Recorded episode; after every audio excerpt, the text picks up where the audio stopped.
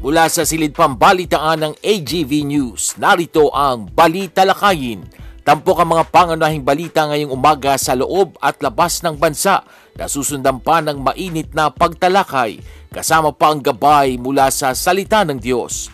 Balitalakayin, at narito ang inyong tagapag-ulat, R. Vargas. Headlines.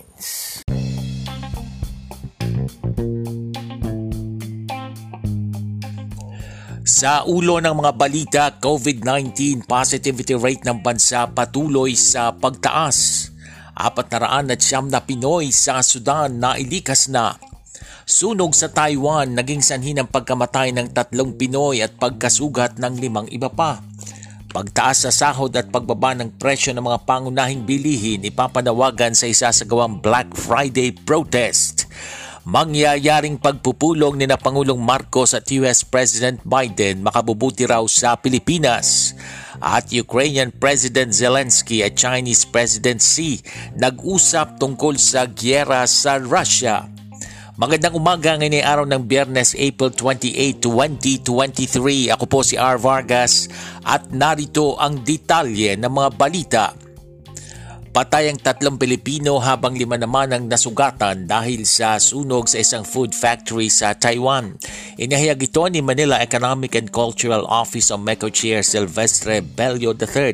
Ang mga nasawi ay kinilala bilang sina Renato Larua ng Cavite, Nancy Revilla ng Marinduque at Aroma Miranda ng Tarlac. 5 Pilipino naman ang nasugatan sa sunog at nasa maayos na kalagayan maliban kay Marie Chris Fernando na nasa ICU. Sa kabila nito, nagbigay ang MECO ng tulong sa mga pamilya ng mga biktima mula sa Philippine at Taiwanese governments. Umabot na sa 409 na Pilipino ang nailikas ng Administrasyong Marcos mula sa bansang Sudan. Ayon sa Palasyo ng Malacanang, itinutulak ng gobyerno ang mass evacuation efforts sa gitna ng idineklarang 3-day ceasefire. 409 na Pilipino na ang inilikas, 335 overseas Filipino workers at miyembro ng pamilya ang iniwan na ang Khartoum na kabisera ng Sudan nitong April 20. Bukod pa ito sa panibagong 35 OFWs at 15 estudyante ang ligtas na nailikas at dinala sa Egypt sa tulong ng mga Pilipino sa Sudan at maging ng mga tauhan ng Department of Migrant Workers sa DMW. Sa kabilang dako, kasalukuyang ngayong nasa Cairo, Egypt sina DMW Secretary Susan Ople at Undersecretary Hans Leo Kakdak para tumulong sa evacuation efforts ng gobyerno at pangunahan ng distribusyon ng welfare assistance sa mga inilikas na OFWs mula sa war-torn Sudan. Sa kaugnay na report, nagrereklamo ang mga Pilipinong lumikas mula sa Sudan dahil sa kakulangan ng tamang tulong mula sa Philippine Embassy pagdating nila sa hangganan ng nasabing bansa at ng Egypt. Umaasa sila na tutulungan sila ng Philippine Embassy sa Cairo upang mapabilis ang kanilang entry sa Egypt. Subalit hindi ito nangyari at ang 51 Pilipino ay napilitang maghintay sa tabi ng kalsada nang walang makakain o mainom. Sinabi rin ng ilan sa kanila na ito ay kasalungat sa pangako ng embahada sa kanila. Ay naman sa Philippine Embassy, nakipag-ugnayan na sila sa Ministry of Foreign Affairs ng Egypt upang masiguro ang pagpasok ng mga Pilipino sa bansa. Sa ibang balita, kumpiyansa si House Speaker Ferdinand Martin Romualdez na ang magaganap na pulong sa pagitan ni na Pangulong Ferdinand Bongbong Marcos Jr. at US President Joe Biden ay magbubunga ng kasiguraduhan sa larangan ng ekonomiya at seguridad sa mga Pilipino. Nauna nang ginampanan ni Romualdez ang diplomatic blitz nang ito ay magtungo sa Estados Unidos upang bigyan daan ang napipintong pagdalaw ni Pangulong Marcos sa Amerika sa pamagitan ng pakikipagpulong sa mga Amerikanong mambabatas kung saan tinalakay ang pagpapatibay sa seguridad at depensa, kooperasyon at economic partnership sa pagitan ng Pilipinas at US. Batay sa pahayag na inilabas ng US State Department, sa pagkikita ng dalawang lider ay muling pagtitibayin ni Pangulong Biden ang matatag na pangako ng Estados Unidos sa pagtatanggol ng Pilipinas at tatalakayin ng mga pinuno ang mga pagsisikap na palakasin ang matagal ng alyansa ng Amerika at Pilipinas. Sa panig ni Pangulong Marcos ay inaasahang hihimukin niyang marepaso ang 70-year Mutual Defense Treaty sa pagitan ng dalawang bansa upang maharap ang sumusulpot na geopolitical realities lalo na sa Indo-Pacific region. Inilmahan ni Senadora Risa Ontiveros ang plano ng gobyerno na dagdagan ng nakaimbak na bigas ng National Food Authority kapag sumapit ang El Nino phenomenon sa bansa. Ikinatwira ni Ontiveros na hindi naman maganda ang pag-iimbak ng bigas sa warehouse ng NFA kundi naman ipamimigay sa mahihirap na nawalan ng hanap buhay at pagkakakitaan sa panahon ng tagtuyot tulad ng nangyari sa nakaraan. Anya, dapat ipaliwanag muna ng economic managers kung bakit mas makabuluhan ang pagdadagdag ng stock ng bigas sa mga bodega ng NFA kaysa sa iba pang mga programa na makatutulong sa pamilyang mawawalan ng kabuhayan at magugutom sanhi ng El Nino. Inihalimbawa ni Ontiveros ang nangyaring El Nino noong 2016 kung saan ay maraming laman ng mga warehouses ng NFA pero ang problema ay walang pambili ang mga mahihirap na mamamayan. Nakatakdang pag-usapan ng mga alkalde sa Metro Manila ang posibilidad ng pag-regulate ng paggamit ng tubig ng ilang establishmento upang matugunan ang krisis sa tubig sa gitna ng tag-init. Ayon kay Metro Manila Council President at San Juan City Mayor Francis Zamora, susuportahan nila ang kahilingan ng Metropolitan Waterworks and Sewerage System sa mga negosyo na gumagamit ng malaking halaga ng tubig na magbawas ng paggamit nito. Isa rin posibilidad ang pag-regulate ng paggamit ng tubig ng mga establishmento na malakas ang konsumo tulad ng car wash, swimming pool at golf courses. Inaasahan nilang isasapinal na ang listahan ng mga establishmento na kailangang bantayan. Sa ibang balita, dapat maging maingat at nakabase sa datos bago magdesisyon kung ibabalik sa dati ang school calendar. Bunsod ng nakaraang mainit na o bunsod ng nararanasang mainit na panahon na humahadlang sa pag-aaral ng mga estudyante. Ito ang inihayag ni House Committee on Basic Education and Culture Chairman Roman Romulo.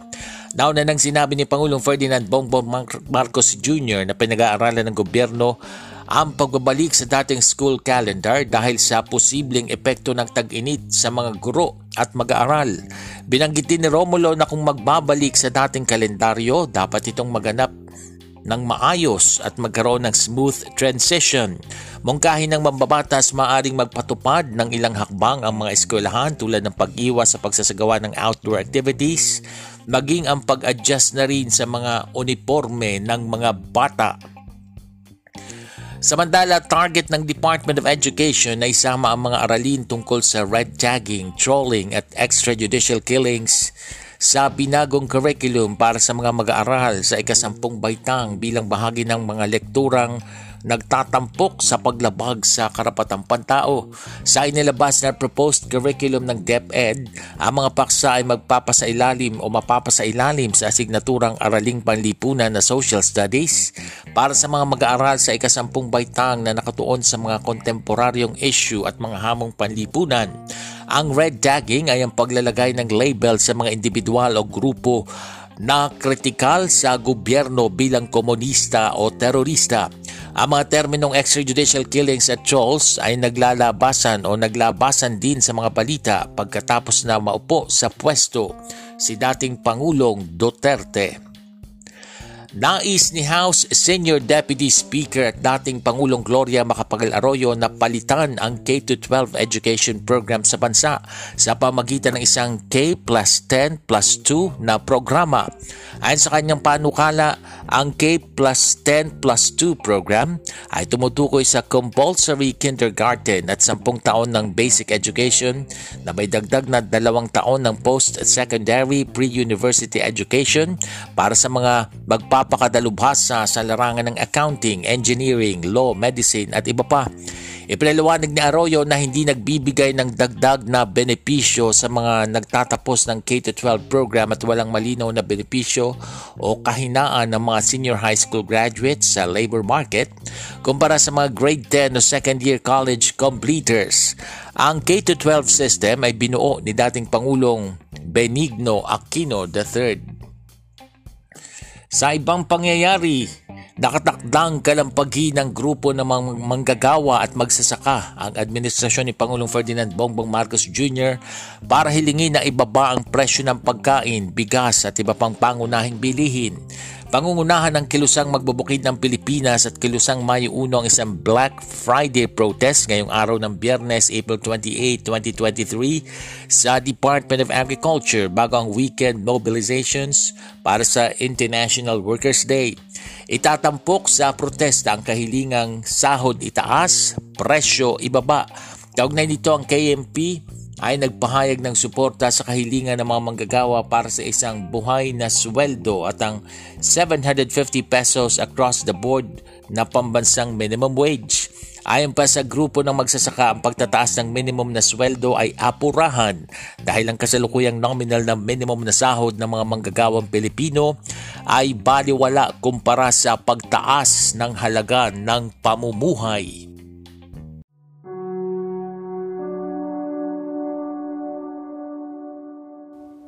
Update on COVID.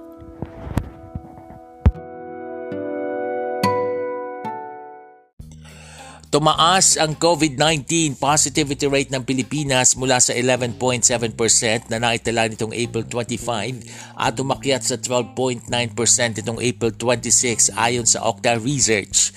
Ito ay dahil sa pagtaas ng bilang ng bagong kaso sa bansa kung saan mayroong 506 na bagong kaso ng COVID-19 nitong Miyerkules.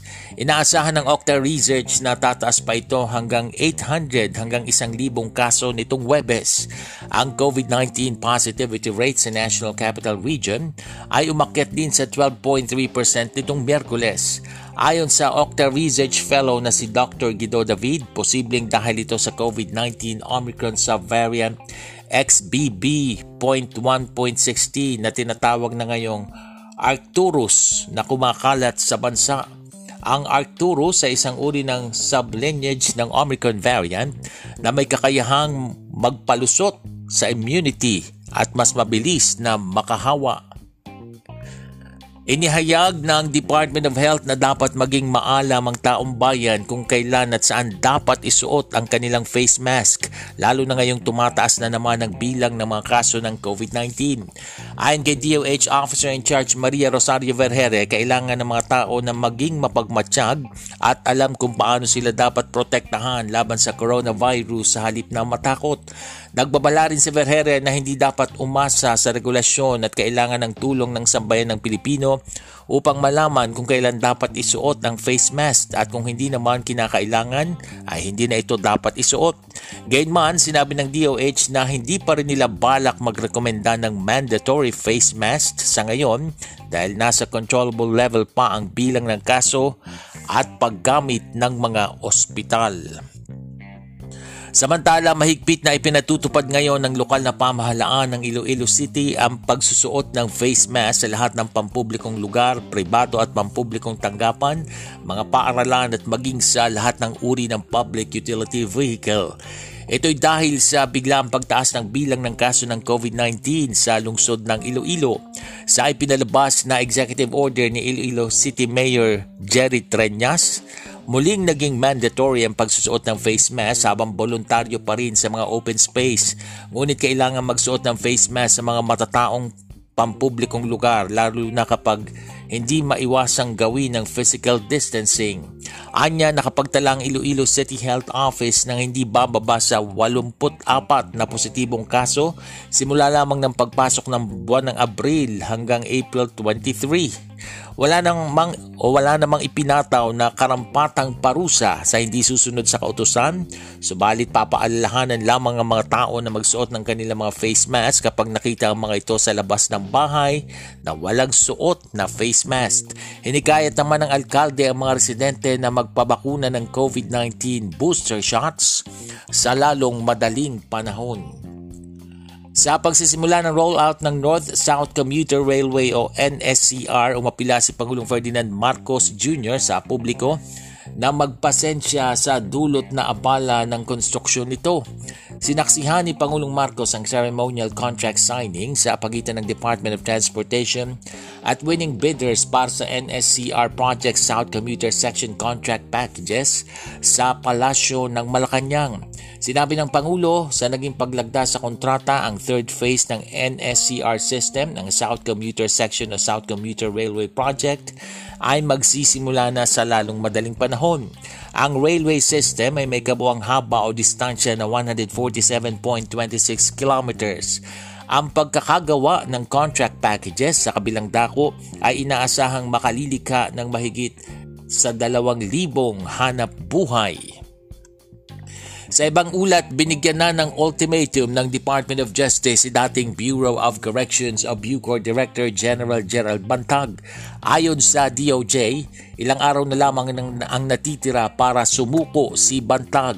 Sinabi ni Justice Secretary Crispin Remulla na kapag hindi pa sumuko si Bantag sa mga susunod na araw, ay sisimulan na nila ang pag-aresto rito.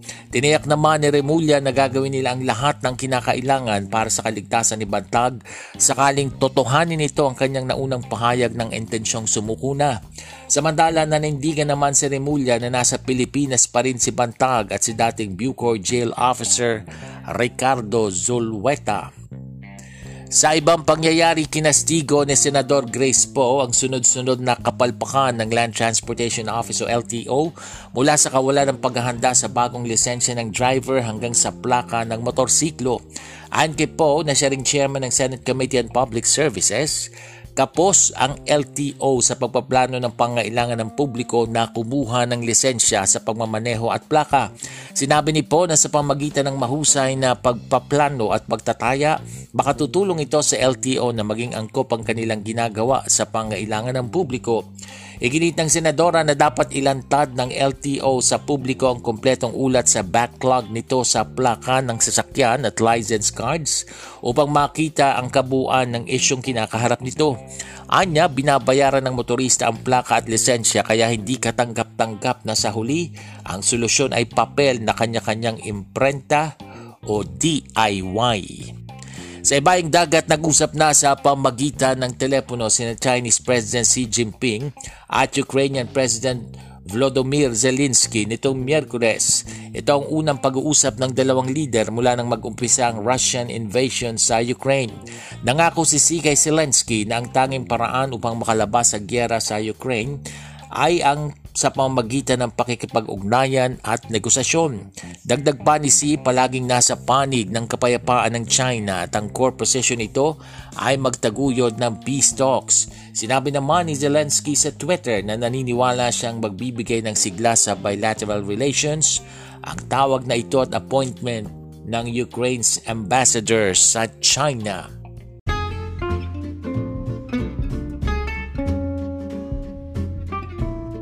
Balitang cute.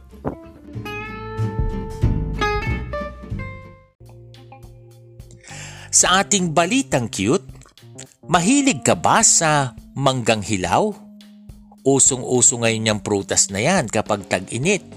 Pero ito, para mas ma-enjoy mo ang pagkain nito, alam ba ninyo na may mga bunga ng mangga sa puno sa Nueva Ecija ang natalupan na?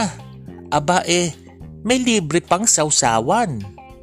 Totoo po ang narinig ninyo. Katunayan ay marami ang dumaraang bata at kapitbahay ang talaga namang natatakam dahil lang ang mga bunga ng mangga na nakabitin pa sa puno, binalatan na. Nako, sinamahan pa ng bagoong na may sili ng may-ari nito. Talaga naman kasing makikita na hitik sa mangga ang puno ni Ginoong Jeffrey Pagyo. Kaya naman, laging nakatingala at natatakam ang mga dumaraan. Dahil dito, hiyang-hiya si Pagyo sa mga nanunungkit na hindi man lang nagpapaalam sa kanya. Kaya siya na ang nag-adjust at tinalupan ang mga bunga ng mangga ng kanyang puno. At yun na nga, nagluto na rin si Ginoong Pagyo ng bagoong para sulit ang pangangasim ng mga bata sa ipatitikim niyang mga mangga. Naniniwala kasi si Ginoong Pagyo na dapat I share the blessings. At yan ang mga tampok na balita sa umagang ito. Ako po si R. Vargas. Samantala, wag po kayong bibitiw dahil magbabalik pa ang Balitalakayin makalipas ang ilang paalala.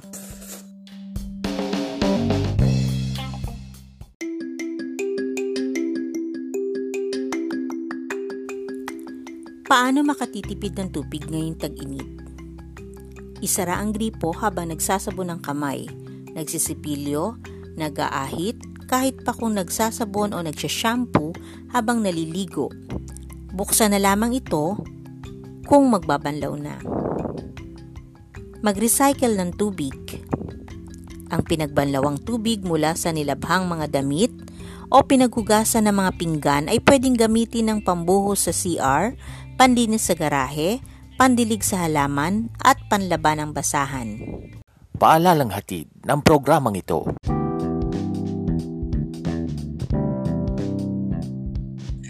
Good morning! Isang mapagpala at magandang araw ng Biyernes po sa inyong lahat. Happy weekend!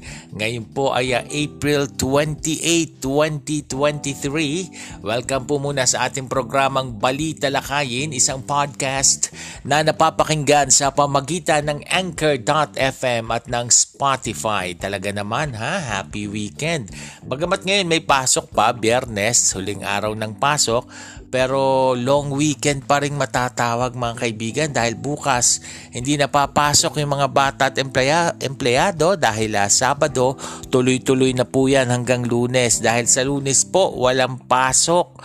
Pista opisyal na naman. Oy, good news. Tuwang-tuwa ang marami dahil May 1 at yan po ay regular holiday dahil ito ay Labor Day mga kaibigan. So talagang maraming happy pero gawin po nating kapaki-pakinabang at huwag masasayang yung ating weekend ha. Kung kailangan mag-bonding, kung kailangan may ayusin, kung kailangan may asikasuhin, gawin na po yung mga bagay na yan. Bagamat napakatindi pa rin po ng init ng panahon ano ha. By the way, shout out muna tayo sa mga nakikinig sa ating program. Shout out po sa aming mga nakikinig dyan sa aming church, sa Victory Heights Alliance Church. Ayan. Yung aming pastor ano kasalukuyang umaattend ng GA General Assembly diyan sa may Bacolod, tama ba? Oo, sa Bacolod. Pero pauwi na rin bukas ng gabi. Ingat po kayo, Pastor, Pastor Joshua Dries at sa inyong pamilya na naiwan diyan sa church, sila Pastora Dang at ang inyong mga anak at mga apo, ingat po kayo. At syempre, shout out din sa ating mga listeners sa ibang bansa. Oh yes, naririnig po tayo sa ibang bansa dahil online po ang ating podcast.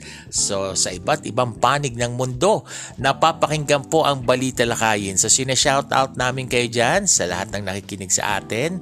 Mapa sa Canada, New Zealand, Amerika, sa Ireland, sa Saudi Arabia, kung saan-saan pa po, sa Australia, meron din. Happy listening po sa inyo at sa mga kababayan po natin na nakikinig, share nyo po yung link ng ating podcast na Balitalakayin sa iba ninyong mga kasamahan, lalo na yung mga nasa abroad na OFW para sila naman ay nakakapakinig din at nakakabalita, nakakakuha ng impormasyon dito sa ating bansa, nagiging maalam sila. Share nyo po, ma-appreciate ko po yan. Siyempre, shout out din sa mga nakikinig dito sa atin sa Pilipinas. Shout out din sa mga nagse-celebrate po ngayon ng kanilang birthdays and special occasion. Ganon din po mga anniversary. I-enjoy nyo po yan ha. Kasabay ng mainit na panahon. Pero inom po. Inom ng tubig mga kaibigan dahil sabi ng Pag-asa, mas titindi pa raw ano, yung init pagdating ng Mayo. So, ingat po tayo ha. Talagang yung ating kalusugan, unahin natin. Lalo na yung may mga hika, may mga comorbidities, yung mga hypertensive, yung tumataas agad yung blood pressure, pati yung mga seniors at mga bata, lagi kong paalala, ingatan po natin at painumin ng tubig. Yung mga matatanda, nakakaligtaan na niya ng pag-inom ng tubig eh, no? So lahat po tayo, inom ng maraming tubig para hindi tayo nadidehydrate, lalo na yung mga ang trabaho ay laging nasa labas para hindi kayo ma-heat stroke. Dire-diretso na po tayo sa ating pagtalakay sa umagang ito. Naku po mahigit 1 milyon pa raw pong mga bata dito sa ating bansa ang hindi pa rin daw nakakatanggap ng kanilang mga routine vaccine shots simula pa noong 2021. Ito pong report na ito, mga kaibigan, ay report na inilabas ng United Nations Children's Fund o UNICEF. Tinataya daw po na merong 67 milyong mga bata, 67 na milyong mga bata sa buong mundo ang hindi nakatanggap ng kabuuan o bahagi ng routine immunization mula 2019 hanggang 2021. Ito po ay mga bakuna laban sa polio, sa tigdas, sa diphtheria, pertussis, tetanus at iba pa. Ang sabi po ng UNICEF Philippines Immunization Specialist na itong si Dr. Carla Orozco sa isang forum na nangunguna daw ang Pilipinas sa pangailangan ng mga zero-dose children o mga bata na hindi pa nakakatanggap ng kahit isang dose ng vaccine, mga kaibigan. Sa kabuuan po, merong 18 milyong mga bata sa buong mundo ang hindi pa rin nakakatanggap ng kahit isang dose ng routine vaccines noong 2021 at ang India ang nangunguna sa pangailangan ng mga zero-dose children. Ito pong mga bata sa marginalized communities o mga komunidad na maaaring magdulot ng mga outbreak ay nangunguna sa mga zero-dose children. Pabakunahan po natin ang ating mga anak lalo na't maluwag na naman yung ating restriction, di ba? Nakakalabas na naman. Ingatan lamang po natin pero pabakunahan, ingatan para hindi mahawa ng mga virus, ano. Magpabakuna po, siguro natatakot yung marami sa magiging epekto. Maganda naman po sa kalusugan yan at talagang napatunayan na yan. Dati pa, yung mga bakuna laban sa polio, tigdas, yung mga ganyang bagay po. Dapat ay binibigay po natin yan sa ating mga anak para naman po rin yan sa kanilang kalusugan at para hindi po kayo pare-parehong magsisi bandang huli, ano, sa kahihinatnan po nila, mga kaibigan. Samantala, nagbabala po mismo itong Department of Information and Communications Technology o itong DICT na asahan na raw po yung muling pagbabalik at pananalasa ng mga scammers sa pamagitan ng text at iba pang ginagawa nila sa social media sa paggawad ng pamahalaan ng ekstensyon ng pagrehistro ng SIM card sa mga gadget sa komunikasyon kasama na po ang cellphone. Kung matatandaan po ninyo, pinagbigyan ni Pangulong Bongbong Marcos yung kahilingan ng mga mamamayan at mga telephone companies na magbigay ng extension o dagdagan pa yung mga araw ng pagpaparehistro ng SIM card dahil nga marami pang hindi nagpaparehistro at 90 days nga ang ibinigay na deadline dito, ha? Ang na-extension pala. Napakagandang aksyon na ito ng Pangulo. Kung titignan natin, para nga naman marami pang makapag-register, no? Para po, pero sa mga scammers po, hindi po ito good news ito para sa mga scammers kasi pagkakataon nilang itodo yung pang-scam, yung panloloko sa tao sa posibleng mahihirapan na posible, kung titingnan ninyo, mahihirapan na silang gawin ito pag natapos yung extension. Pero ngayon mismo, ha, na in-extend yan, magiging lantaran na naman itong mga scammers na ito. Sana habang ini-extend pa, no, gawan din ang paraan kung paano malalabanan na yung mga scammers na yan. Katunayan po, isang example po nito, ha, na talagang lumalaganap na naman at talagang umaarya na naman itong mga scammers na ito, lalo na't may extension ng SIM card registration. Aba, itong artista at itong TV host at singer-composer na si Ogie Alcasid, humingi po ng tulong, ha, para i-report ang scammer. Kasi po, ito palang si Ogie Alcasid, nakita, no, na inalert siya ng kanyang ibang mga kaibigan tungkol sa isang post sa IG o Instagram na ginagamit mismo yung kanyang pangalan. Ito daw ay isang patalastas tungkol sa mga kalalakihan to help them with their couple woes. Ayan, ha. Pangalan ni Ogie yung ginagamit dun sa post na yon. Kala mo, pag makita ng iba, si Ogie Alcasid mismo yon. Pero sabi po ni Ogie, hindi po siya yon. at kailangang ma-report at ma-block itong mga ganitong klase ng tao na talagang nanloloko, nambibiktima itong mga scammers na ito. Ano? Parang wala silang pinakaiba no, sa mga gumagawa ng fake news. No? Pare-pareho silang walang magawang matino kundi manloko ng kapwa. Pero ang Diyos naman hindi natutulog, laging may kapalit na parusa lahat ng pinaggagawa ninyo. Samantala mga kaibigan ha, eto po ha, nalalapit na yung ating barangay election. Kailan ba? Sa October ha, barangay at sangguniang election 2023, October 30, 2023. Handa na ba kayo dyan? Yung mga paalala ng COMELEC sa mga bagay na yan, anak ko, sa mga susunod na panahon, i-discuss po natin yung tungkol sa 2023 elections. Patuloy, barangay elections po pala. Patuloy po kayong nakatutok dito sa ating palatuntunang Balitalakayin. Huwag po kayong aalis dahil sa ilang sandali, susunod na po ang ating tampok na gabay mula sa salita ng Diyos, makalipas ang ilang paalala.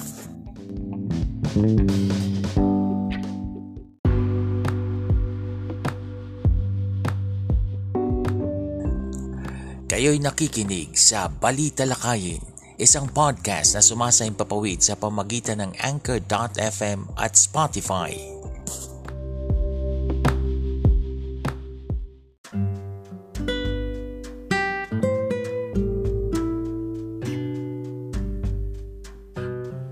At narito na ang gabay mula sa salita ng Diyos.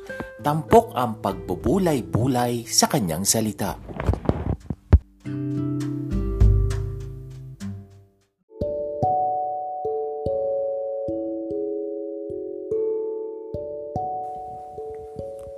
At patuloy kayong nakatutok dito sa ating programang Balitalakayin. At this point, dumako na po tayo sa ating tampok na gabay mula sa salita ng Diyos.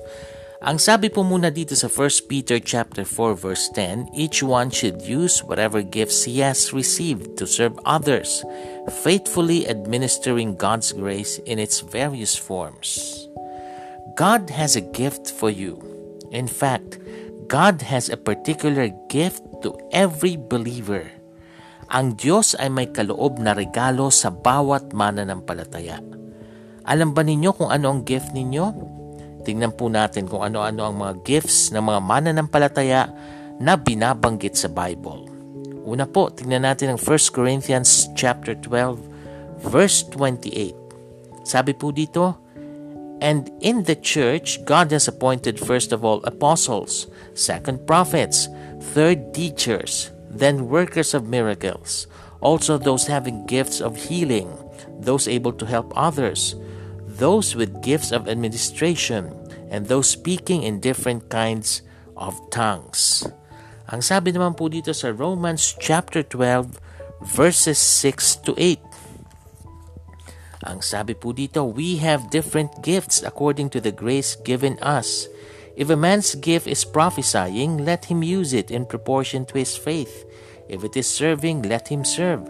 If it is teaching, let him teach. If it is encouraging, let him encourage. If it is contributing to the needs of others, let him give generously. If it is leadership, let him govern diligently. If it is showing mercy, let him do it cheerfully. At sabi naman po sa Ephesians chapter 4, verse 11, ang sabi po dito ay, it was He who gave some to be apostles, some to be prophets, some to be evangelists, and some to be pastors and teachers.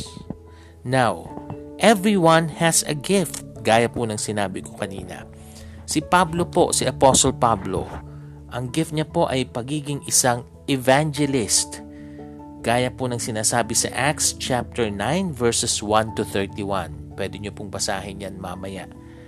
Si Apollos po, ang gift niya ay teacher. Gaya naman po ng sinasabi sa Acts chapter 18 verses 24 to 25. Si Barnabas, isa po siyang encourager. Sinasaad naman po yan sa Acts chapter 4 verse 36. Yung Good Samaritan na kinuwento po ng ating Panginoong Jesus, ang gift niya mercy. At makikita po natin yan sa Luke chapter 10 verse 33. Now, maaring ikaw, isa lang ang gift mo, or pwede ring marami kang gifts.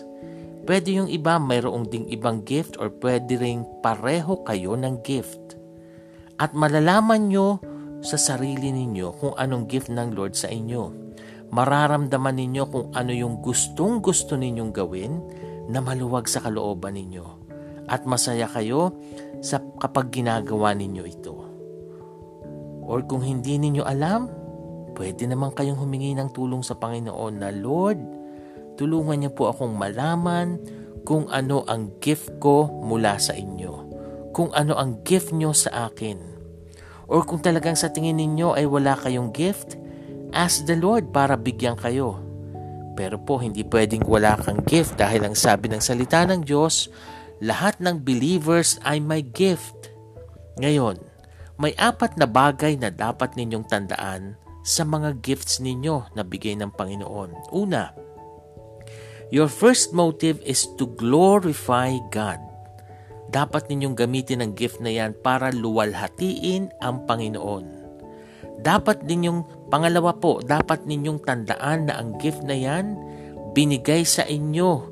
Hindi para kayo maging espesyal o sumikat o para maging popular o maging superstar sa mga tao, kundi para gamitin ninyo para makatulong o makapag-minister sa iba, lalo na sa church. Now, pag sinabi nating church, it's not the building. Ang pinag-uusapan natin dito, it is the body of believers.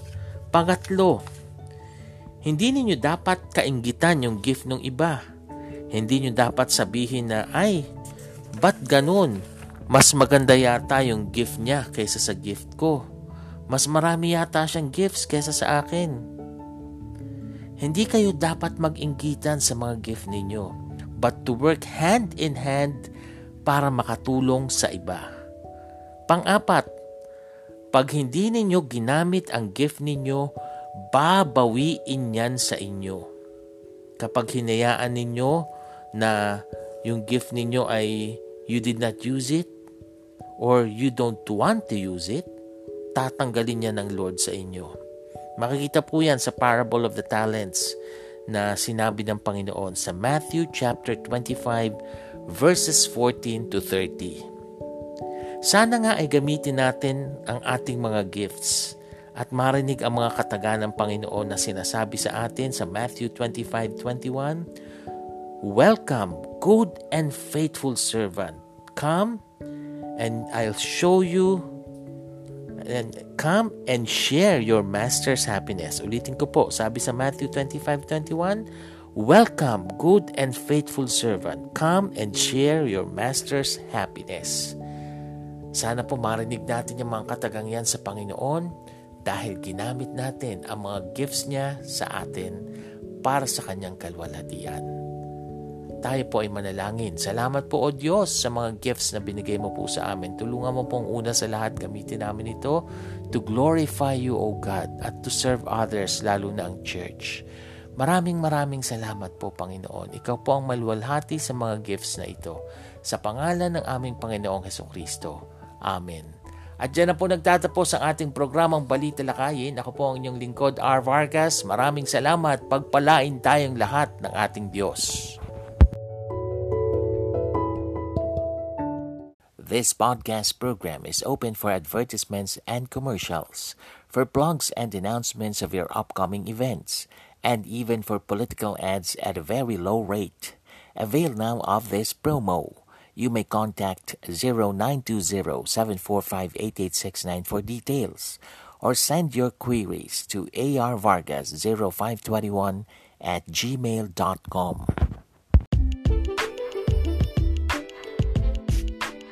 Inyong natunghayan ang Balitalakayin. Muling subaybayan ang programang ito sa susunod na pagsasahim papawid.